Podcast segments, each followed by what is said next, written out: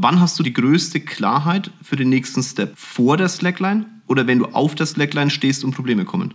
Definitiv auf der Slackline. Also das ist genau das Medium, wodurch ich auch gelernt habe, viele andere Situationen irgendwie besser zu beherrschen, weil ich im Slackline einfach im Hier und Jetzt bin, mich wirklich mhm. nur um das kümmere, was als nächstes passiert, der nächste Schritt sozusagen in meinem Kopf ist und es eigentlich nur dann ideal läuft, wenn man sozusagen alle anderen Gedanken an die Zukunft oder auch an die Vergangenheit mhm. irgendwie aus seinem Kopf verbannt.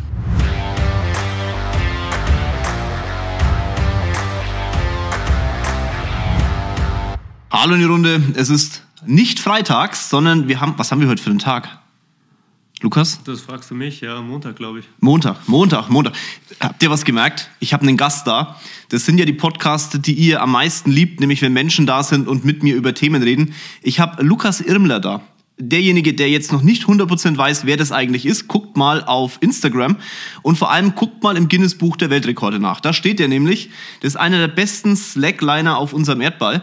Und wir werden mal drüber sprechen, was um alles in der Welt hat denn auf irgendeinem so komischen Band von A nach B laufen mit Unternehmertum zu tun, mit geistiger Stärke zu tun und was könnt ihr mitnehmen und warum solltet ihr ihm vielleicht sogar auf Instagram folgen? Viel Spaß dabei. Also Lukas, äh, eins vorneweg, ich habe echt scheiß Höhenangst. Ja, da bist du nicht der Einzige, lieber Jörg. Ähm, erstmal herzlichen Dank, dass ich hier sein darf und vielleicht können wir heute ein bisschen aus dem Fenster schauen und an deiner Höhenangst oder der Angst vor der Tiefe vielmehr eigentlich äh, vielleicht ein bisschen arbeiten. Ja, also schauen können wir gerne, runterspringen tue ich nicht. ja, runterspringen wäre auch dämlich. Also ähm, ich glaube, runterspringen ohne Fallschirm sollte keiner ähm, oder ohne eine Slackline, über die er rüber äh, laufen kann und dann vielleicht mal reinstürzt. Das ist eine Sache. Aber man muss schon vernünftig bleiben ich habe das jetzt auch deswegen angesprochen, weil du mir erzählt hast, du hattest auch mal Höhenangst oder Tiefenangst oder hast es noch oder?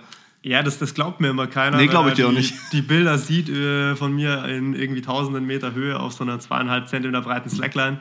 Ich bin dabei immer gesichert, das ist der eine Punkt, aber vor allem ist es so, dass ähm, ich ja tatsächlich am Anfang äh, auch nie gedacht hätte, dass ich Angst vor Höhe habe. Ich habe schon geklettert, habe schon viele Felswände bezogen, bevor ich überhaupt die Slackline entdeckt habe.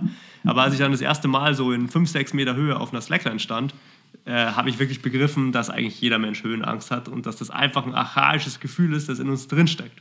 Und das müssen wir alle überwinden, wenn wir in solche Situationen oder solche Räume vordringen wollen. Und so ist es, glaube ich, mit vielen Ängsten, dass wir gar nicht bewusst äh, wirklich wissen, was für Ängste wir haben, bis wir mal in einer Situation sind, die diese Angst quasi hervorkitzelt. Merkt ihr was?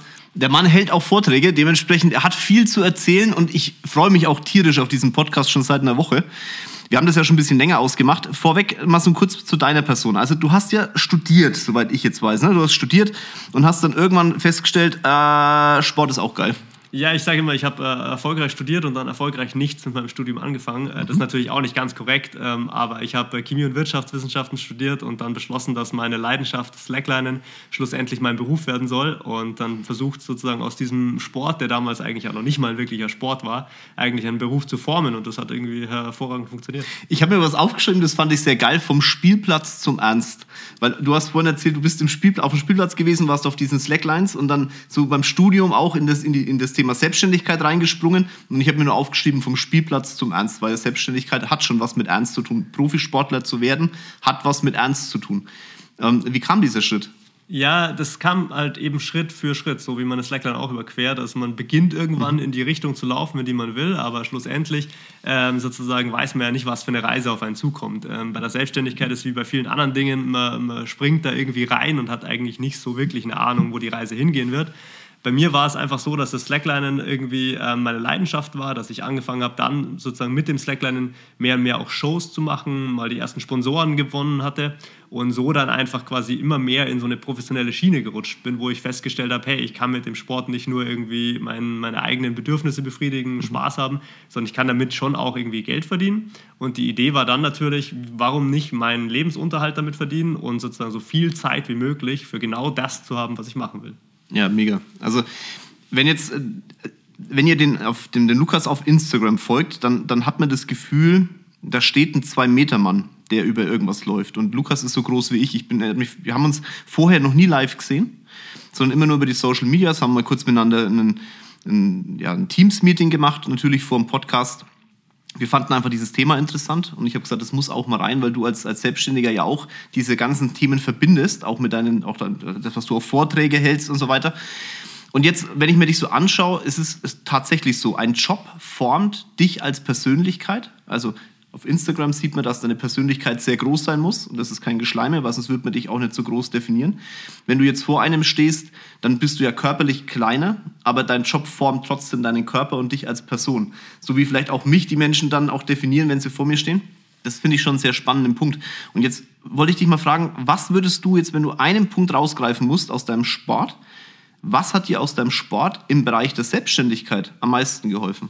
Ähm, Hartnäckigkeit, würde ich sagen. Also ja, einfach nicht aufgeben. Also mhm. das, das Wissen, dass alles, was man beginnt, schwierig ist und dass es logisch ist, dass es nicht sofort klappt. Mhm. Und ähm, dass man trotzdem aber sozusagen mit dem Mindset rangeht, es so lange zu probieren, bis es funktioniert und bis es befriedigend funktioniert. Mhm. Ja, ich, okay, cool. Ja, das ist eine, ein, ein ganz, ganz wichtiger Punkt, weil ganz viele Menschen mich auch fragen, ja Gott, und Passion, ergibt sich das, kriegt man das oder wie auch immer und wie kann ich durchhalten, wenn mal das Netz so läuft. Ich sehe es gerade bei deinem Job schon so, viele äußere Faktoren beeinflussen dich ja. Wenn du so auf 3000 Meter rumkraxelst und irgendwie von A nach B willst, das Wetter, wenn mal scheiße ist, ist natürlich doof dann, ne? Ja, ich habe halt, glaube durch meinen Beruf und auch durch mein, meine vielen Erfahrungen am Berg einfach gelernt, dass man gewisse äußere Faktoren einfach nicht kontrollieren kann. Natürlich mhm. kann man irgendwie versuchen, zur richtigen Zeit am richtigen Ort zu sein, das richtige Wetter auszuwählen, aber schlussendlich hat man keinen hundertprozentigen Einfluss darauf. Und man muss dann immer das nehmen, was man kriegt und man mhm. muss das Beste daraus machen. Und man kann natürlich, wenn man dann Nebel aufzieht und man das andere Ende der Slackline nicht mehr sieht, irgendwie heulend nach Hause gehen und sagen, hey, das, das geht einfach nicht. Mhm. Oder man kann halt trotzdem versuchen, rüber zu laufen und selbst wenn man es nicht schafft, eine neue Erfahrung mit nach Hause nehmen. Und ich sage immer, die Entscheidung, ob man sozusagen scheitert oder mhm. ob man das Wachstumspotenzial, was vor einem liegt, wahrnimmt, die trifft man selber. Mhm. Man hat eine schwierige Situation vor sich und man geht entweder nach Hause und gibt auf, sagt, hey, das kann ich nicht, ich bin gescheitert, oder man versucht es wenigstens mhm. und nimmt auf jeden Fall sozusagen eine wichtige Lesson mit, oder? Ja, das ist äh, gerade für Selbstständige ein extremer äh, Mehrwert, den du da gerade äh, rausschmeißt. Mir, mir ist gerade, als du das geredet, also gesprochen hast, als du das geredet hast, ich bin noch nicht ganz so fit heute, äh, ich bin noch in zwei anderen Meetings im Kopf gewesen vorhin. Ähm, mir ist ein Punkt gekommen und zwar das Thema Klarheit. Wenn ich dich anschaue, dein Gesicht anschaue, deine Augen anschaue, auch wie, du dein, wie dein Gesicht geformt ist, das spricht eine, von einer unglaublichen Klarheit. Würdest du das bestätigen erstmal? Ich glaube, mir ist selber ganz oft ganz wenig klar, aber ich glaube, ich habe auf jeden Fall halt gefunden, was ich im Leben machen will. Mhm. Und, und das, glaube ich, meinst du mit Klarheit, mit auch vielleicht Fokussiertheit. Mhm. Und das ist, glaube ich, das, was vielen Leuten auch vielleicht ganz einfach fehlt, weil sie sich nie die Zeit genommen haben, sich wirklich zu überlegen, wenn alle anderen Sachen egal wären, was möchte ich eigentlich im Leben machen? Und wenn man diese Passion, dieses eine Ding gefunden hat, was man sozusagen wirklich machen will, dann ist, ergibt sich tatsächlich viel anderes auf dem Weg, weil man weiß, wohin man geht. Weißt du, warum ich immer wieder Luft hole gerade ansetzen möchte? Weil viele ja fragen, wie finde ich so eine Passion? Und dann genau in dem Moment nicht kommen. Und ich, ich glaube jetzt, den Menschen etwas mitgeben zu können, indem ich dich eine Frage, dir eine Frage stelle. Wann hast du die größte Klarheit für den nächsten Step? Vor der Slackline oder wenn du auf der Slackline stehst und Probleme kommen? Definitiv auch das Slackline. Also das ist genau das Medium, wodurch ich auch gelernt habe, viele andere Situationen irgendwie besser zu beherrschen, weil ich im Slackline einfach im Hier und Jetzt bin, mich wirklich mhm. nur um das kümmere, was als nächstes passiert, der nächste Schritt sozusagen in meinem mhm. Kopf ist und es eigentlich nur dann ideal läuft, wenn man sozusagen alle anderen Gedanken an die Zukunft oder auch an die Vergangenheit mhm. irgendwie aus seinem Kopf verbannt. Und dieses Gefühl sozusagen im Hier und Jetzt zu sein, ist es eigentlich auch, was den Flow ausmacht von dieser mhm. Sportart und was schlussendlich eigentlich den Spaß bringt. Und ich glaube, im Leben ist es eben so, dass wir uns meistens mit der Vergangenheit mhm. oder der Zukunft genau. beschäftigen genau. und viel zu selten im Hier und Jetzt leben. Ja. Und jetzt habt ihr den Punkt, wie man eine Passion finden kann, weil ihr findet keine Passion, wenn ihr vor einer Slackline steht oder hinter einer Slackline, sondern in der Sekunde, wo vielleicht auch mal Herausforderungen sind, das Wetter umschlägt, du das Ende eben nicht siehst, weil das Witzige war jetzt, ihr, ihr seht es ja nicht, wir machen auch noch ein YouTube-Video Video miteinander, das verspreche ich euch. In der Sekunde, wo ich das angesprochen habe und gesagt, okay, Probleme, das Ende der Slackline, und auf einmal hat sich auch der ganze, der ganze Körper auf Spannung begeben, dein Gesicht auf Spannung begeben und man hat richtig diesen Moment gemerkt, auf einen, in der, genau in der Sekunde kam das Thema Passion, weil Passion findest du nicht durch alles läuft super und alles läuft toll, sondern es läuft, es, Passion findest du dann, wenn du Lösungen für deine Probleme findest, weil du erkennst, was du aus deinem Leben rausholen kannst. Dann findest du eine Passion. Und nicht, indem du irgendwie drüber philosophierst und drüber nachdenkst. Natürlich, man muss drüber nachdenken, wie Lukas auch gesagt hat, was willst du eigentlich, wenn alles wegbrechen würde? Aber wer kann es sich vorstellen? Aber wenn du auf, in einem Moment bist, wo es wirklich passieren kann, wo du wirklich die Situation hast, wenn du jetzt runterfällst, bist du tot. Oder zumindest ohne Absicherung, ne? Äh, oder in der Sekunde, wenn ich jetzt eine richtige Entscheidung treffe, dann geht meine Firma vor die Hunde. In der Sekunde erkennst du, ob das eine Passion ist, die du hast, weil du wirst es nicht zulassen, diesen Moment. Sehr spannend. Also es war jetzt gerade für mich so eine spannende Situation. Auch ich habe so Momente in so einem Podcast. Ähm, wo siehst du die größten Herausforderungen für dich in deiner Selbstständigkeit? Ähm, ich glaube, beim Slackline ist es so, dass ich äh, so viele verschiedene Spielfelder habe und ähm, natürlich die meiste Zeit, die ich habe, schon mit meinem Sport auch verbringen will und mhm. muss. Also ich bin ja Profisportler, ich muss irgendwie trainieren, aber ich bin gleichzeitig mein eigenes Management. Ich bin meine eigene Agentur. Ich habe sozusagen nicht andere Leute, die vieles für mich erledigen. Das heißt, es bleibt schon viel auch bei mir hängen, was ich im mhm. Büro erledigen muss. Und ähm, das ist bei manchen Sachen auch wichtig, weil einfach sich keiner so gut auskennt in diesen mhm. Materien wie ich, ähm, weil es einfach so jung ist, weil es so klein ist.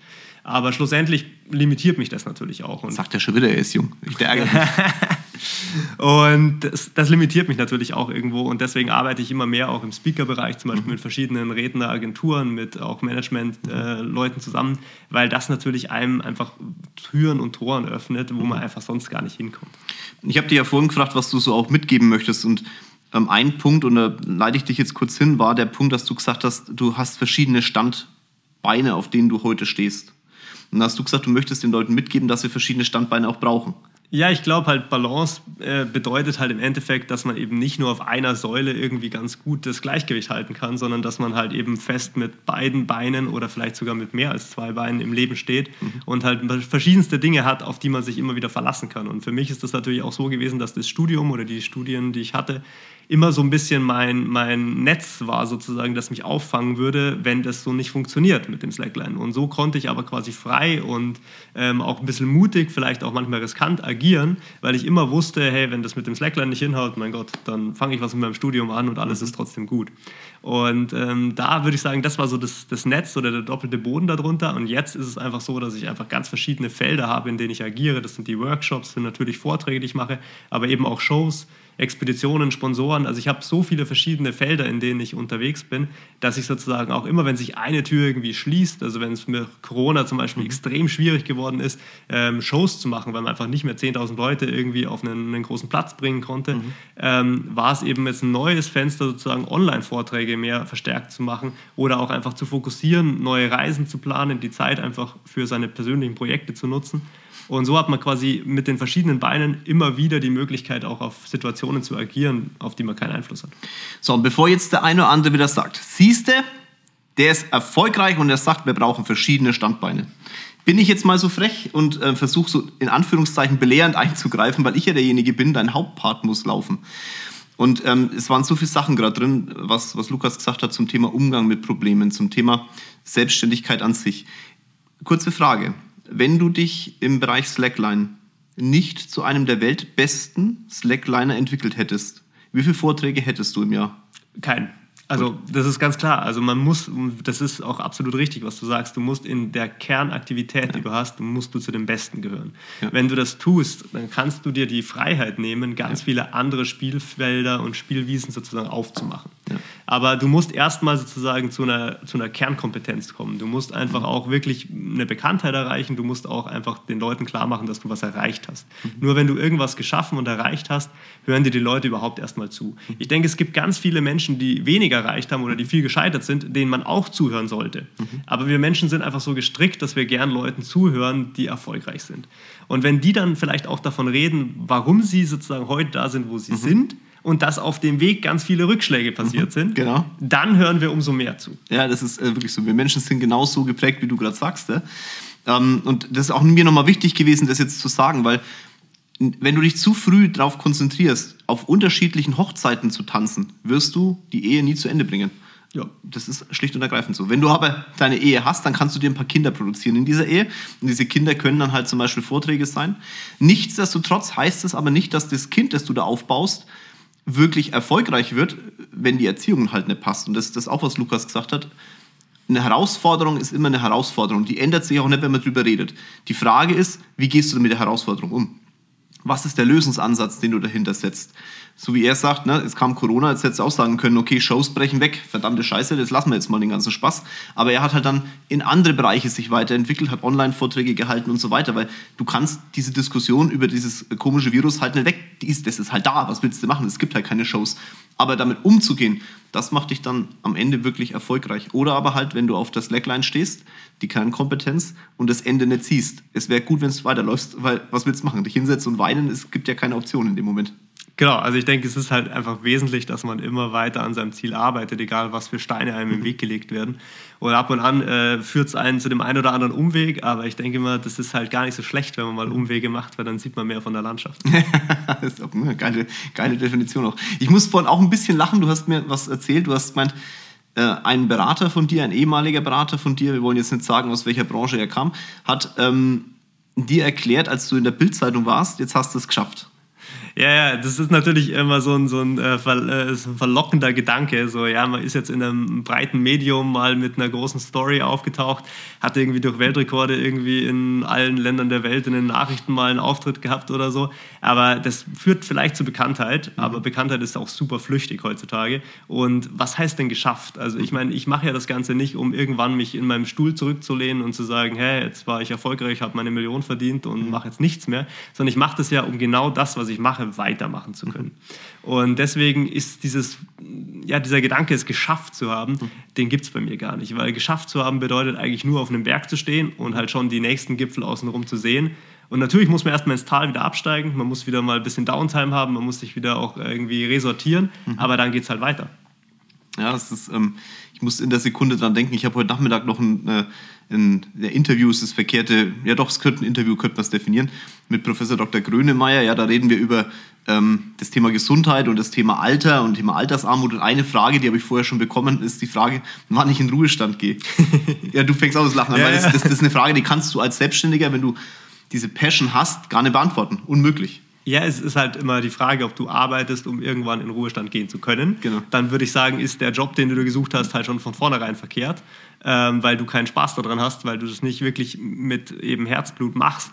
Und wenn du eben selbstständig bist, dann liegt es oft sehr nahe, dass du das machst, weil es dir eben wirklich Freude bereitet, weil es dir Spaß macht und weil du genau dort sein willst. Und dann ist das Thema Ruhestand eigentlich äh, gar nicht so präsent, weil du möchtest ja nicht damit aufhören, du möchtest das so lange machen, wie du kannst. Ja, das ist äh, definitiv so. Witzig finde ich dann in dem Moment immer, wenn gerade das Umfeld dich bewertet, in dem, was du tust und dem, was du machst und dein Leben bewertet. Wie war das denn bei dir? Ich meine, Slackline ist ja jetzt nicht zwingend so, man steht dann auf und sagt so, morgen wäre ich Slackline äh, Weltbester über, ne, ich laufe da von A nach B und die Zugspitze ist für mich nur erreichbar, indem ich hochkrabbel. Es gibt ja auch eine Seilbahn da hoch. Was hat denn dein, was hat denn dein Umfeld zu dem ganzen Beruf gesagt? Ja, also das war natürlich super spannend, dass ich angefangen habe, mein, mein Studium sozusagen zu unterbrechen äh, und dann gesagt habe, ich mache jetzt nur noch Sport. Dann war natürlich schon so, ganz viele Leute, mit denen ich studiert habe, die haben das natürlich schon sehr komisch beäugt. Die wussten, dass ich gut bin in dem, was ich mhm. mache, aber die wussten natürlich jetzt nicht, wie ich da draußen Beruf machen will und das wusste ich ja selbst nicht so genau. Ähm, und deswegen war es für mich tatsächlich in dem Moment extrem wertvoll, dass meine Eltern mich in dem, was ich getan habe, total unterstützt haben. Mhm. Weil wenn alle, glaube ich, an mir gezweifelt hätten, wenn alle irgendwie so ähm, ja, mich belächelt hätten mit mhm. dem, was ich davor habe, dann hätte ich vermutlich auch irgendwann einen Rückzieher gemacht und mir gedacht, hey, ob das so eine gute Idee ist, weiß mhm. ich nicht. Aber meine Eltern, die waren einfach hinter mir gestanden und haben gesagt, das probierst du jetzt aus. Ähm, wenn du das machen willst, mach das. Und du hast ja schon ein Studium abgeschlossen, alles gut. Und diese Unterstützung sozusagen auch in diese Offenheit hinein. Also es war ja kein konkretes Ziel vor Augen. Ich meine, wenn man jetzt irgendwie sagt, man will Fußballprofi werden, mhm. weiß jeder, wo die Reise hingeht. Aber bei mir war es ja ein Sport, der in der Form noch nicht mal bekannt war. Also als ich angefangen habe zu Slackline, als ich angefangen habe, aus Slackline einen Beruf machen zu wollen, da hat äh, jeder, dem ich erzählt habe, ich bin Slackliner, der hat gesagt, Slack was? Und ähm, also da hat keiner was mit anfangen können. Ja. Und so was Obskures sozusagen dann sozusagen zu einem Beruf zu machen, ist, glaube ich, schon auch ein Privileg von unseren Zeiten, mhm. dass das überhaupt geht. Mhm. Ähm, jetzt kommen wir mal zu dem Punkt, wenn du, wenn du Profi bist, dann ähm, musst du ja eine extreme Leistungsdichte auch abrufen, permanent.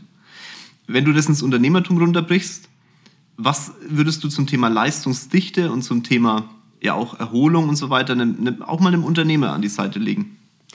Ja, ich glaube, ähm, da ist halt eben dieses Thema Balance wieder extrem wichtig. Und mhm. Balance bedeutet halt nicht irgendwie quasi auf so einem kontinuierlich äh, moderaten Pace irgendwie dahin zu, zu vegetieren, mhm. sondern Balance bedeutet halt Leistungsspitzen zu haben und halt dementsprechend aber auch wieder Erholungsphasen zu haben. Mhm. Und ich glaube, im Sport ist irgendwie jedem klar, dass man sozusagen als Profisportler jetzt nicht jeden Tag 24 Stunden Vollgas trainiert, sondern dass man halt eben eine harte Trainingseinheit hat und sich danach auch wieder eine Ruhephase gönnt. Ja. Und äh, das ist super wichtig, weil in dieser Ruhephase letzten Endes sozusagen die Benefits von dem Training eigentlich wirklich verarbeitet werden, der Körper überhaupt Zeit hat zu wachsen, die Muskeln anzupassen, das System mhm. sozusagen anzupassen. Und nur über diese Downtime sozusagen kriegt man eigentlich den Erfolg, den man mit dem Training sozusagen ja versucht zu bekommen. Mhm. Und das eine funktioniert ohne das andere nicht. Und im Sport ist das irgendwie jedem klar und da hat man auch Muskelkater danach und denkt sich, okay, krass, jetzt kann ich mal einen Tag nichts machen. Mhm. Aber im Job hat irgendwie jeder das Gefühl, habe ich zumindest oft das Gefühl, dass er jeden Tag 100% geben muss und das am besten die ganzen zwölf Stunden, die er vielleicht noch im Büro hockt. Mhm. Und das, das geht einfach nicht. Mhm. Ja, das ist, da haben wir vorhin auch trefflich drüber diskutiert. Ich sehe das genauso. Ich glaube, dass, dass du nur dann, ähm, also es gibt grundsätzlich immer 100 Prozent. Ne? Wenn jemand mir erklärt, er hat 120 Prozent gegeben, sage ich, nein, nein, nein, das ist nicht ganz richtig, weil du hast 100 Prozent und vielleicht in dem einen Bereich von deinen 100 Prozent überproportional viel abgerufen, aber irgendein anderer Bereich wird darunter leiden. So, das ist der erste Punkt. Also man muss immer gucken, dass auch da eine, eine Balance ist, dass die 100% auch einigermaßen gut aufgeteilt sind. Auf der anderen Seite hast du aber trotz alledem irgendwelche Preise zu zahlen. Das heißt, wenn du im Job extrem Gas gibst, wird es irgendwo anders zu Defiziten kommen. Damit muss man einfach leben. Das ist wie ein Profisportler, ne? Wenn, wenn, wenn du im Training bist und auf die Zugspitze hochrennst, ähm, dann kannst halt in der Sekunde auch nicht bei der Familie sein. Das ist halt einfach den Preis, den zahlt man halt. So, Punkt genau. dahinter. Was, ähm, was Lukas aber auch trefflich meint, ist halt dann trotz alledem den Körper und auch die, den Geist mal wachsen lassen. Und das ist im Sport, da hast du recht, ein Profisportler macht seine Downs. Im, im, Im, Unternehmertum wird es dann immer wegen belächelt, ach, du gehst in Urlaub. Ich würde heute sagen, diejenigen, die nicht in Urlaub gehen, die können erschossen, in Anführungszeichen, weil es einfach dumm ist. Also du musst einfach eine, eine, eine Ruhephase haben. Aber, und jetzt kommt der entscheidende Punkt, ich glaube, dass wenn du es richtig machst, dann hat diese Ruhephase nichts mit Inkonsequenz zu tun. Genau, also ich glaube, was auch viele Leute ganz falsch sehen, ist halt, die, die versuchen quasi die meiste Zeit des Jahres Vollgas mhm. zu geben und dann versuchen sie sich in einem sechs Wochen mhm. Slot sozusagen irgendwie nur am Strand liegend mhm. zu erholen. Mhm. Und, und das ist natürlich völligster Irrsinn. Also wie ja. soll das funktionieren? Das ist genauso, wie wenn jetzt ein Sportler sozusagen zwei Monate jeden Tag Vollgas mhm. geben würde und dann eine Woche nichts. Dann ist alles verloren, was er da irgendwie investiert mhm. hat. Also es geht eigentlich darum, diese Pausen sozusagen möglichst gleichförmig aufzuteilen. Und ich meine auch gar nicht, dass jeder sozusagen sechs Wochen in Urlaub gehen sollte, sondern ich meine, dass dass jeder sich mehrfach am Tag mal ein paar Sekunden für sich selber gönnen sollte. Mhm. mhm. Dass man sich einfach mal, wenn man kurz äh, sozusagen irgendwie vom Spiegel steht, sich selber mal anlächelt, mhm. mal durchschnauft im Auto, bevor man den nächsten Anruf macht. All diese Kleinigkeiten, die man im Leben einbauen kann, um sich mal ein, zwei Sekunden zu entspannen. Das ist es eigentlich, was die Leute mehr brauchen. Ja. Und dann können sie auch sozusagen viele Stunden des Tages richtig Gas geben. Ja. Und das ist das, viele erklären einem immer, du kannst, also ich finde das, was Lukas sagt, so wichtig, deswegen lass uns da kurz noch mal tiefer drauf eingehen.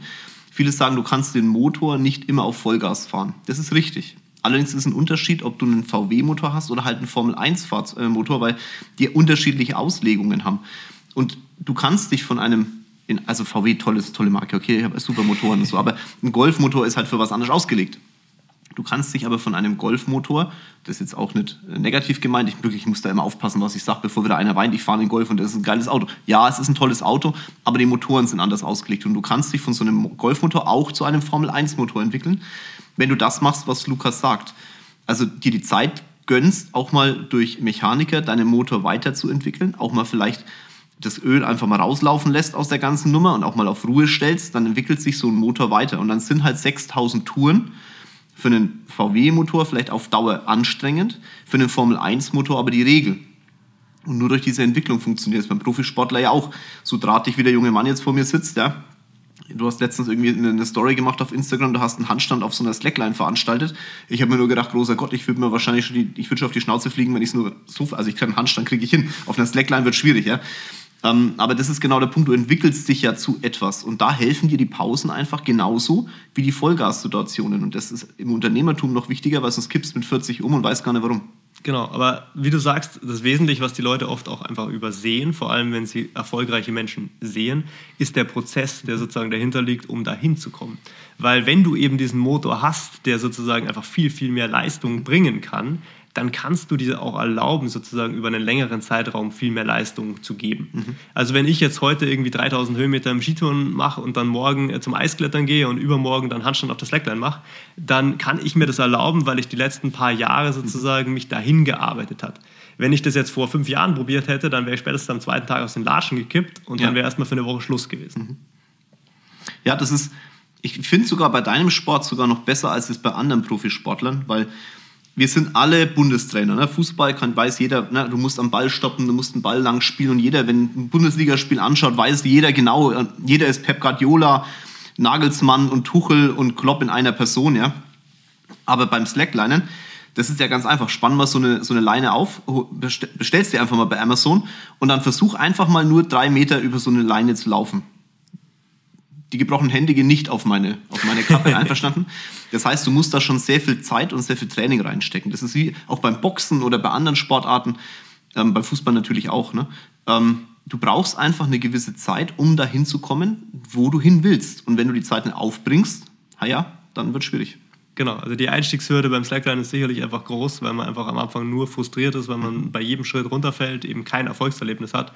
Und ähm, da ist einfach eben das eigentlich genau, wo ich gelernt habe, dass Hartnäckigkeit sich auszahlt. Also wenn du halt nach 50 Versuchen aufhörst, den Schritt zu probieren, mhm. wirst du den halt nie machen. Mhm. Wenn du halt die 10 extra Versuche noch gibst, dann machst du vielleicht irgendwann den ersten Schritt, hast endlich dein Erfolgserlebnis und bist dann natürlich auch motivierter, den zweiten zu probieren. Und dann entwickelt sich eine Passion. Ähm, ich sage mal, wenn du auf dem Sofa sitzt und äh, rumschaust, wirst du nicht vorankommen. Du musst aufstehen und den ersten Schritt gehen. Und der erste Schritt heißt aber auch Schmerz, ganz normal. Und den musst du durch und dann weitergehen. Und dann entwickelt sich in so eine Passion.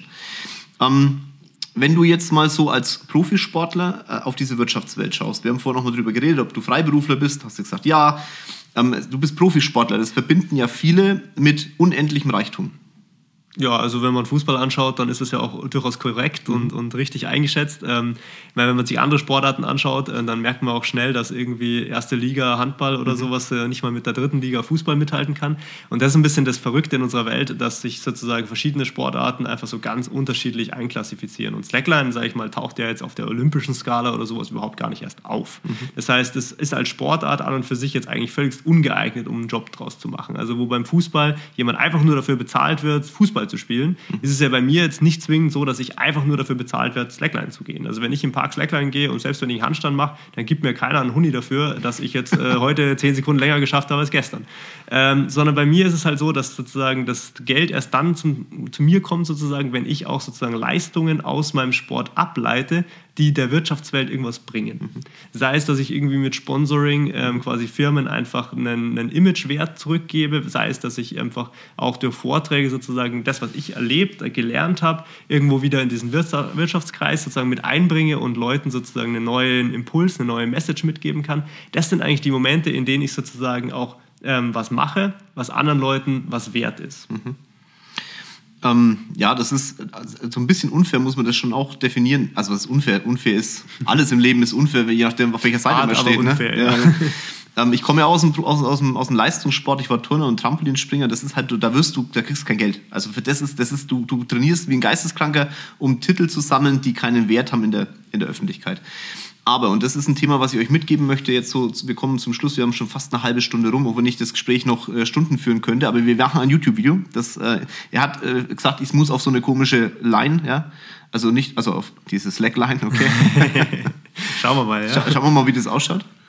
Was ich euch mitgeben möchte für eure Kids, wenn ihr Kinder habt.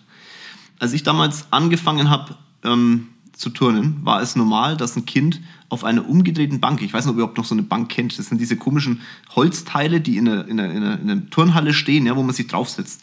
Und dann kann man die umdrehen, dann ist eine schmale Seite. Und da war es normal, dass ein Kind mit zwei, drei Jahren über so eine, über so eine Bank balancieren konnte. Als ich aufgehört habe mit dem Sport, ähm, war so, dass Kinder auf der breiten Seite nicht mehr balancieren konnten. Und das ist eine unglaublich beschissene Entwicklung, weil damit auch der, der Fokus später im Leben weggeht. Ich glaube, dass wir den Kindern teilweise zu viel Möglichkeiten geben, alles leicht zu machen. Und da sehe ich den Sport, und das war es mir auch so wichtig, dass wir heute dieses Gespräch führen. Wenn du, wenn du immer auf die Nase fliegst und eine Lösung bekommst und für dich ein, ein, ein Gleichgewicht bekommst, um dieses Problem zu lösen, dann wirst du das auch in dein Leben transferieren und stärker und besser mit Problemen umgehen. Und gerade dein Sport ist ja prädestiniert dafür, kleinen Kindern Balance, Körpergefühl, Selbstbewusstsein, also sich selbst bewusst zu werden, beizubringen. Deswegen mein Appell an euch, nehmt euch das mal wirklich vor, schaut euch mal an, was, was, was Lukas da so veranstaltet und gebt es euren Kindern einfach mal mit, egal in welchem Alter die sind. Die sollen doch einfach mal auf so einer Linie balancieren. Das ist so wertvoll fürs spätere Leben. Jetzt könnte man sagen, was hat um alles in der Welt das Balancieren auf, mit so einem, auf so einem Plastikteil irgendwas mit dem Leben zu tun? Nicht das Balancieren an sich, sondern alles, was außenrum dazugehört. Das wird den Kindern im Leben mit Sicherheit weitere Schritte geben. Du willst noch was sagen. Ich merke das. Du bist, du bist auf Spannung. Also hau noch einen raus.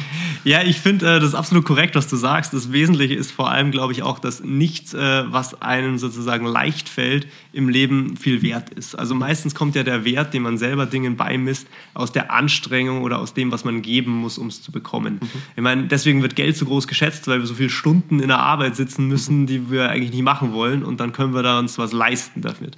Und beim Sport ist ja dasselbe alles, was uns leicht fällt, ist ja irgendwie nicht so wirklich was Besonderes. Was Besonderes entsteht immer dann, wenn wir uns über die Maße anstrengen müssen, und es dann schaffen. Mhm. Und das glaube das, was den Kindern einfach auch äh, genommen wird, wenn man ihnen sozusagen alle Schwierigkeiten wegräumt. Denen ja. wird die, die Möglichkeit genommen, sich selber etwas Wertvolles zu schaffen. Ja. Äh, ein besseres Schlusswort hätte ich nicht finden können.